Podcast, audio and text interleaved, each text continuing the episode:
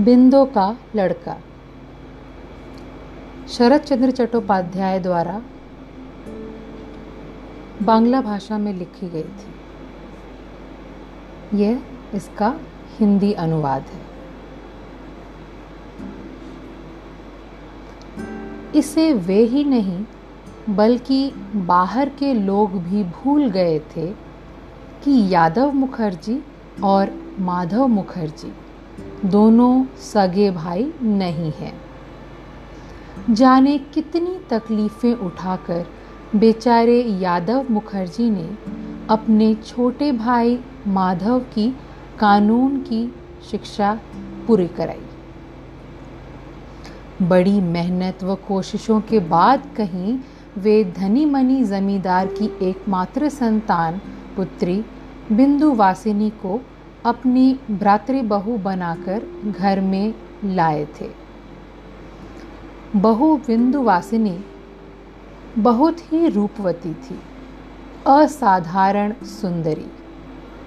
पहले ही दिन जब बहु बिंदु वासिनी अपने बेजोड़ रूप तथा दस हज़ार रुपयों के प्रामेसरी नोट लेकर घर में आई थी, तब बड़ी बहू अन्नपूर्णा की आँखों से आनंद के आँसू लुढ़कने लगे थे। घर में सास ननद तो थी नहीं, वे ही घर की मालकिन थी। उसी दिन छोटी देवरानी का मुँह अपने हाथों से ऊपर उठाकर उन्होंने जाने कितने पड़ोसिनों के सामने कहा था, घर में बहू आवे तो ऐसी हो बहु लक्ष्मी का रूप मगर दो दिन बाद उन्हें पता लग गया कि उनका सोचना गलत था।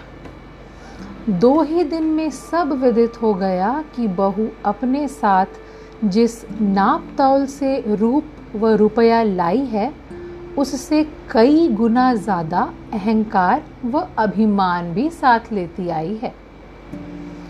फ़ौरन ही बड़ी बहू ने अपने पति को एक और बुलाकर कहा क्यों जी? क्या रूप और रुपयों की गठरी को ही देखकर बहू को लाए थे? जाना पहचाना भी था। यह तो काली नागिन है, नागिन। यादव को पत्नी की बात पर विश्वास न आया। वे चुपचाप सिर खुजलाते हुए कई बार सो तो सो तो कहकर कचहरी चले गए। यादव बहुत ही शांत व गंभीर प्रकृति के आदमी हैं। ये जमींदार के घर से आते ही पूजा पाठ में लीन हो जाते थे। माधव तो यादव से उम्र में दस साल छोटा था। अभी अभी वकालत पास करके अपना कारोबार शुरू किया है। माधव ने भी एक दिन भाभी से कहा, भाभी, क्या भैया के लिए रुपया ही सब कुछ हो गया है? दो दिनों बाद तो मैं भी वकालत से रुपया कमाकर ला ही सकता था। बेचारी अन्नपूर्णा चुप ही रही। इसके सिवा और एक मुसीबत थी कि छोटी बहू पर काबू रखना भी आसान काम न था। उसे एक प्रकार के भयानक फिट की बीमारी थी। और फिट का दौरा आने पर उसकी ओर देखना तो कठिन ही था। साथ ही डॉक्टर को बुलाए बिना और कोई रास्ता भी न था। इसलिए सबों के मन में यही धारणा बैठ गई थी कि ऐसे दिखावटी ब्याह में बहुत बड़ी गलती हो गई। सिर्फ़ यादव ने अभी तक हिम्मत नहीं छोड़ी थी। वे सब का विरोध करते कहते, नहीं जी, ज़रा रुको तो तुम लोग बाद में देखना। मेरी बहू साक्षात जगदम्बा है। क्या यह बिल्कुल बेकार ही जाएगा? ऐसा कैसे होगा? फिर एक दिन देखा कि घर में कोई बात हुई होगी कि छोटी बहू उदास मुँह लटकाए बैठी थी। अन्नपूर्णा बहुत डरी। अचानक उसे जाने क्या सूझा कि वह भाग कर गई और अपने कमरे में सोते हुए अपने डेढ़ साल के बच्चे को उठा लाकर बिंदु की गोद में डाल दिया और वहाँ से चली गई। बच्चा अमूल्य चरण, कच्ची नींद से जागकर रो पड़ा।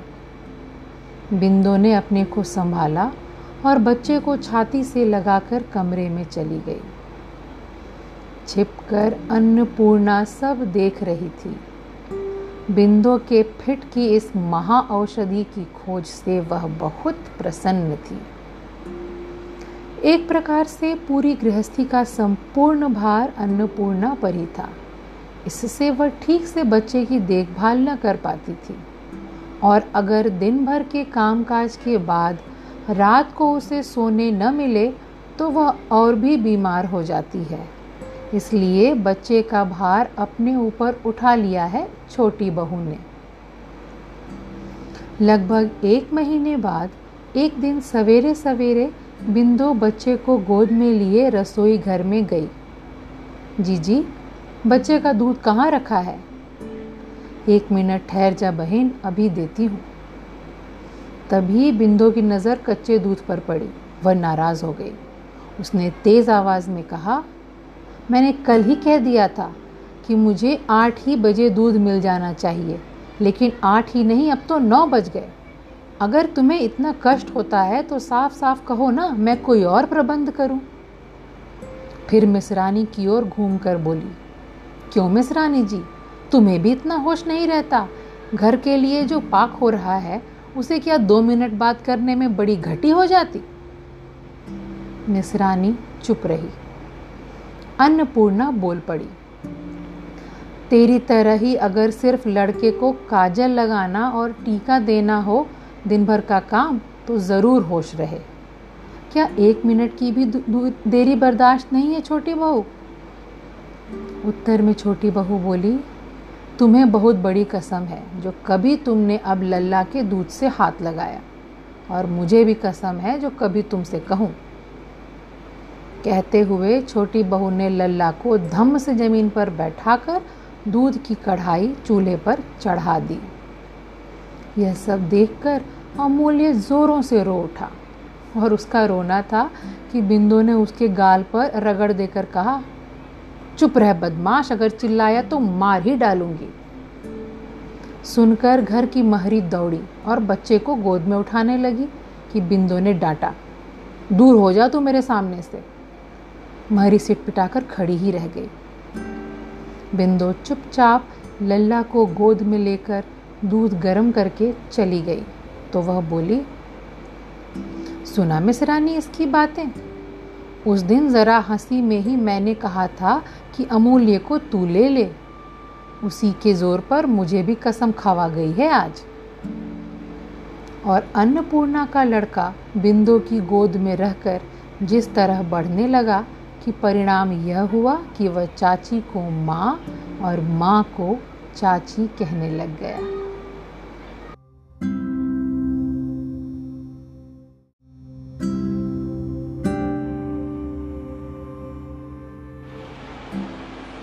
और चार साल बीत गए। अमूल्य का बड़े धूमधाम से विद्यारंभ कराया गया। इसके दूसरे ही दिन अन्नपूर्णा रसोई घर में फंसी थी। तभी बाहर से बिंदु ने पुकारा जी जी लल्ला पाँव छूने आया है, ज़रा बाहर तो आओ। बाहर आकर लल्ला का ठाठ देखकर अन्नपूर्णा आश्चर्यचकित सी रह गई। आँखों में काजल, माथे पर टीका गले में सोने की जंजीर, सिर पर बालों में चोटी, पीली रंगीन धोती, हाथ में मिट्टी की दवात, बगल में छोटी सी चटाई और ताड़पत्र। बिंदु ने कहा जीजी के पाँव छूले बेटा। अमूल्य ने अपनी जननी को प्रणाम किया। अन्नपूर्णा ने हंसकर कहा बहू, तुझे इतना सब आता है। बच्चा पढ़ने जा रहा है शायद। हाँ जी जी गंगा पंडित की पाठशाला में जा रहा है। आशीर्वाद दो कि आज का दिन इसके लिए सार्थक बने। फिर नौकर से बोली, अरे भैया, पंडित जी से मेरा नाम लेकर ठीक से कहना कि लल्ला को कोई मारे पीटे नहीं। और जीजी, यह पाँच रुपए लो, जिसे सीधे पर रख कर कदम से पंडित जी को पान भेज दो। कहते हुए उसने बड़े प्यार से लल्ला को उठाया और चूम लिया। यह देखकर जाने क्यों अन्नपूर्णा की दोनों आँखें गीली हो गईं। उसने धीरे से कहा, इसे तो लल्ला से ही छुट्टी नहीं। हर समय परेशान रहती है। यह तो कहा कि पेट में नहीं रखा, नहीं जाने और क्या करती। मिसरानी बोल उठी, अठारह उन्नीस की तो है ही, और इसी से शायद भगवान ने नहीं दिया। तभी लल्ला लिए बिंदो लौट पड़ी। बोली जी जी क्या जेठ जी से कहकर अपने ही मकान पर एक पाठशाला नहीं खुलवाई जा सकती। मैं सब खर्च संभाल लूँगी। अन्नपूर्णा हँसी। बोली, अभी से मन बदल गया। बल्कि तू भी जाकर पाठशाला में बैठी रह। शर्मा कर बिंदो हंस पड़ी। मन नहीं बदला जी जी, लेकिन आँखों के सामने और आँखों से दूर रहना दो बातें हैं। पाठशाला के बच्चे बहुत बदमाश व शरारती हैं। इसे छोटा समझकर कहीं मारे पीटे तब? अन्नपूर्णा बोली, लड़के तो मार पीट करते ही हैं। फिर सभी लड़के तो एक ही जैसे हैं बहू। अगर उनके माँ बाप यही सोचकर भेज सकते हैं तो तू क्या नहीं भेज सकती? दूसरों से अपने लल्ला की तुलना बिंदु कभी नहीं सह पाती। वह मन ही मन असंतुष्ट होकर बोली, तुम्हारी तो खूब बात होती है, जीजी। मान लो कोई इसकी आँख में कलम ही खोस दे तब? अन्नपूर्णा समझ गई और बोली तो डॉक्टर को दिखा देना। लेकिन मैं सच कहती हूँ कि हफ़्ते भर सोचने के बाद भी आँख में कलम खोसने की बात कभी मेरे दिमाग में ना आती। इतने लड़के पढ़ते हैं। आज तक तो कभी नहीं सुनी ऐसी घटना। नहीं सुना तो क्या ऐसा हो नहीं सकता? भविष्य की बात कोई जानता है क्या? अच्छी बात है, एक बार रहकर देखो तो। बाद में तो जो होगा देखा ही जाएगा। मैं जानती हूँ कि तूने जब ठान लिया है तो पूरा किए बिना तो छोड़ेगी नहीं, लेकिन मैं ऐसी उल्टी बात नहीं कह सकती। और क्या तू अपने जेठ जी से बोलती नहीं? तू ही खुद कह लेना। बस बिंदु को गुस्सा आ गया। बोली, कहना ही पड़ेगा। नहीं तो मैं अपने लल्ला को रोज़ इतनी दूर थोड़े ही भेज सकती हूँ। इससे चाहे किसी को बुरा लगे या भला, या वह पढ़ सके या नहीं। और क्यूरी कदम? तुझसे सीधा दे जाने को कहा था ना? मुँह बाय क्या खड़ी है? बिंदु का क्रोध देखकर अन्नपूर्णा ने कहा, सीधा दे रही हूँ अभी, छोटी बहू, इतनी उतावली मत हो। क्या तेरा लल्ला भी कभी बड़ा ना होगा? क्या तू सदा उसे आंचल में ही छिपाए रखेगी? कभी यह भी तो सोच। छोटी बहू अपनी ही बात में चिंतित थी, बोली, कदम जाकर सीधा दिया और पंडित जी के पाँव की धूल ज़रा लल्ला के माथे पर लगाकर उसे अपने साथ ही लिए आना और शाम को ज़रा पंडित जी को बुलाए लाना। शाम को ज़रा पंडित जी को बुलाए लाना। जो नहीं समझे उसे समझाया भी नहीं जा सकता। मैं तो सोचती हूँ छोटा है, कहीं कोई मारपीट न कर दे। ऊपर से कहती है कि मैं सदा आंचल में छिपाए रखूँगी। मैं कोई सलाह लेने तो नहीं आई ना? कहकर जवाब दिए बिना ही वह दंदनाती हुई वहाँ से चली गई। अब अन्नपूर्णा जहाँ की तहाँ ही खड़ी रही। कदम ने कहा, बहू जी, खड़ी क्यों हो? कहीं फिर ना यह पलट पड़े। जब उसने मन में कुछ ठान लिया है, तब विधाता भी आ जाए तो वह उसे बदलेगी नहीं। उसी दिन की बात है। शाम के बाद बड़े बाबू अफीम का नशा करके बिस्तर पर लेटे हुक्का पी रहे थे कि अचानक दरवाजे की सांकल बज उठे। यादव चौंक पड़े। पूछा, कौन है? अन्नपूर्णा कमरे में आ गई। बोली, छोटी बहू कुछ कहना चाहती है। सुन लीजिए। छोटी बहू से जैसे यादव बहुत डरते थे। छोटी बहू खुद तो ना बोली, पर उसकी तरफ़ से अन्नपूर्णा ने कहा, उसकी लल्ला की आँखों में कहीं लड़के कलम न खोस दें, इससे घर में पाठशाला खुलवानी होगी। हुक्के की नली हटाकर यादव ने चौंक कर पूछा, देखूँ तो? किसने आँख में मार दिया? अन्नपूर्णा ने फिर नली उन्हें पकड़ा दी और हंसकर कहा, अभी किसी ने नहीं मारा है। कहीं मार ना दे। इसकी बात है। अब मैं समझा किवाड़ के पीछे ओट में खड़ी बिंदु जल भुन रही थी। कुड़कर बोली जीजी तभी तो तुमने कहा था कि ऐसी उल्टी बात तुम मुँह से नहीं निकाल सकती। अब क्यों कह रही हो? अन्नपूर्णा खुद समझती थी कि उसने गलत तरीके से कहा है, और शायद परिणाम भी ठीक न निकले। वह अपनी कुढ़न से पति पर नाराज़ हो गई। बोली, अफीम के नशे में आँखें बंद हो जाती हैं। क्या कान भी बंद हो जाता है? मैंने कहा क्या और तुमने सुना क्या? कहाँ है देखूँ? मैंने क्या तुमसे यह कहा था कि आँख ही लल्ला की फोड़ दी है? मेरी तो हर तरफ़ से आफत है। यह सुनकर यादव जी की सिनक जैसे हवा हो गई। घबरा कर पूछा, क्यों, क्या बात हुई है भाई? अन्नपूर्णा ने गुस्से से कहा, सब अच्छा ही हुआ। ऐसे आदमी से क्या बात की जाए?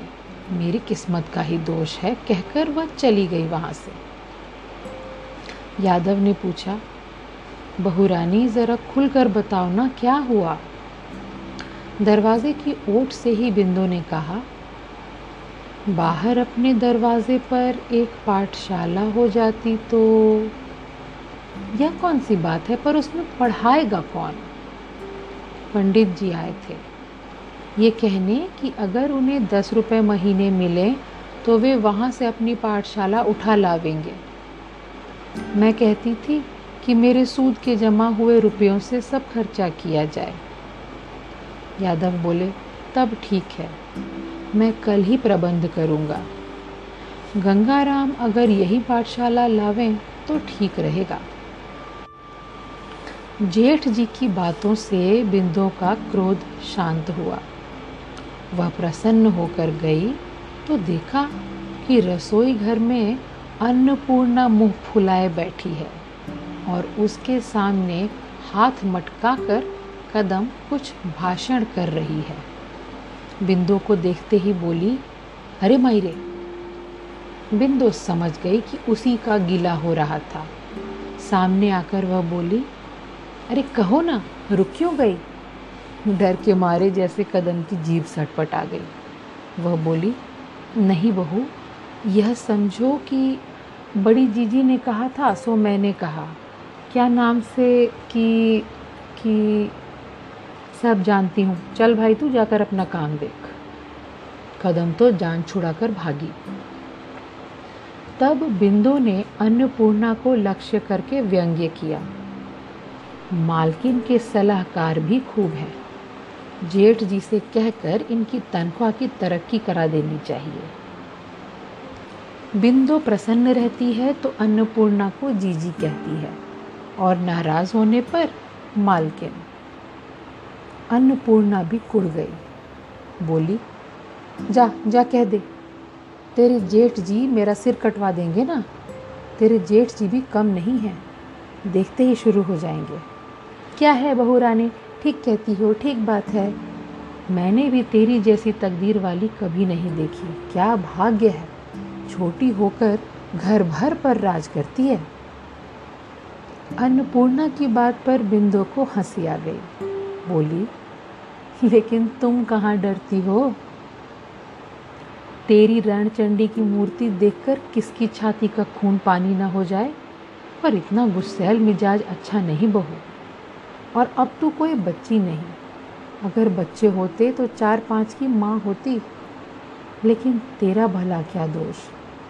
दोष तो उस बूढ़े का है जो तुझे लाड़ प्यार करके बिगाड़ रहा है।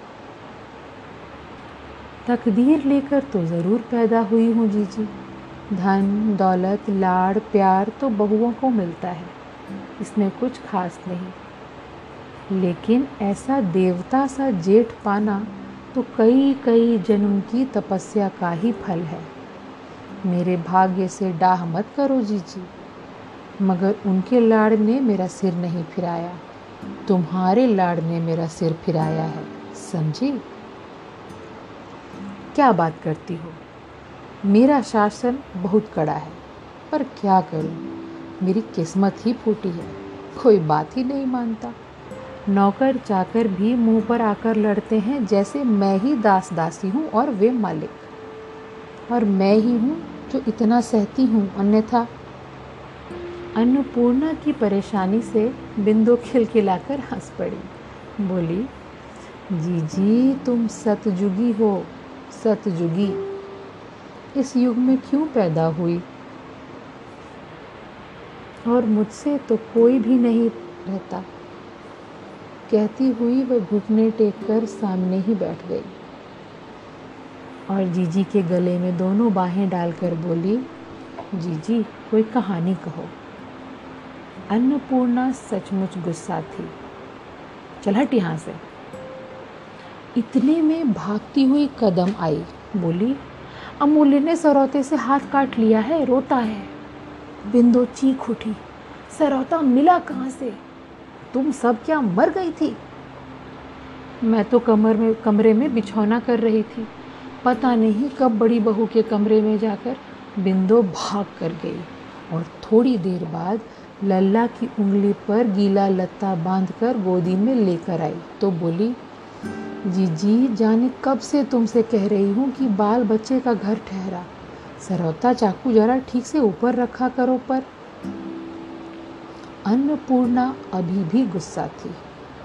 बेसिर पैर की बात मत करो बहू। लल्ला के डर से अब पहले से ही सब क्या? सब संदूक में रखा करूँ? तो ठीक है। कल से मैं उसे रस्सी में बाँध कर रखूँगी कि वह फिर कमरे में न घुसे। बिंदु ने कहा और चली गई।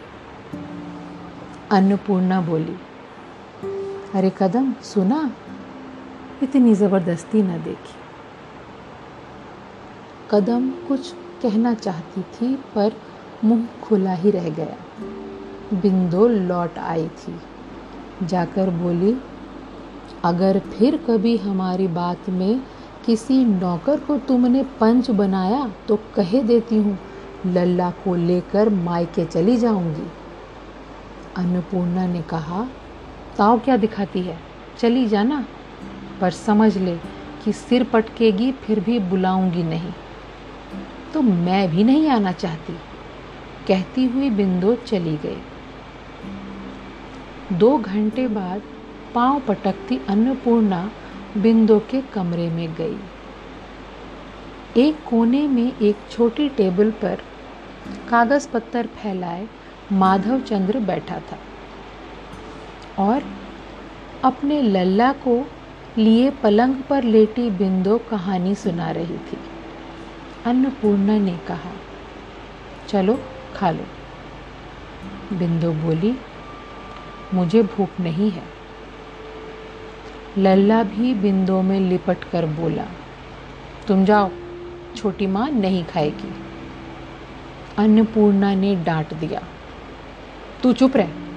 तू ही तो सारे झगड़े की जड़ है ना? खूब दुलार में बिगाड़ दे छोटी बहू। बाद में समझ में आवेगा, तब याद करेगी और रोएगी कि जीजी ने कहा था। बिंदु ने धीरे से लल्ला को सिखा दिया। वह चिल्ला पड़ा। तुम जाओ ना। अभी रानी की कहानी सुना रही है छोटी माँ। अन्नपूर्णा ने डांटा। छोटी बहू अगर अपना भला चाहती है तो उठ आ, नहीं तो कह देती हूँ, कल ही तुम दोनों को मैं विदा कर दूँगी, कहकर वह चली गई। माधव ने पूछा, आज फिर क्या हो गया?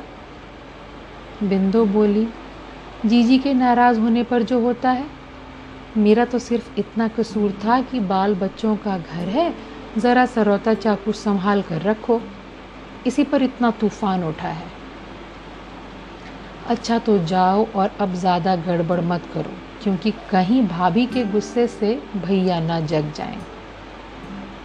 जाने क्या सोचकर बिंदु उठी और लल्ला को गोद में लेकर हंसती हुई रसोई घर की ओर चली गई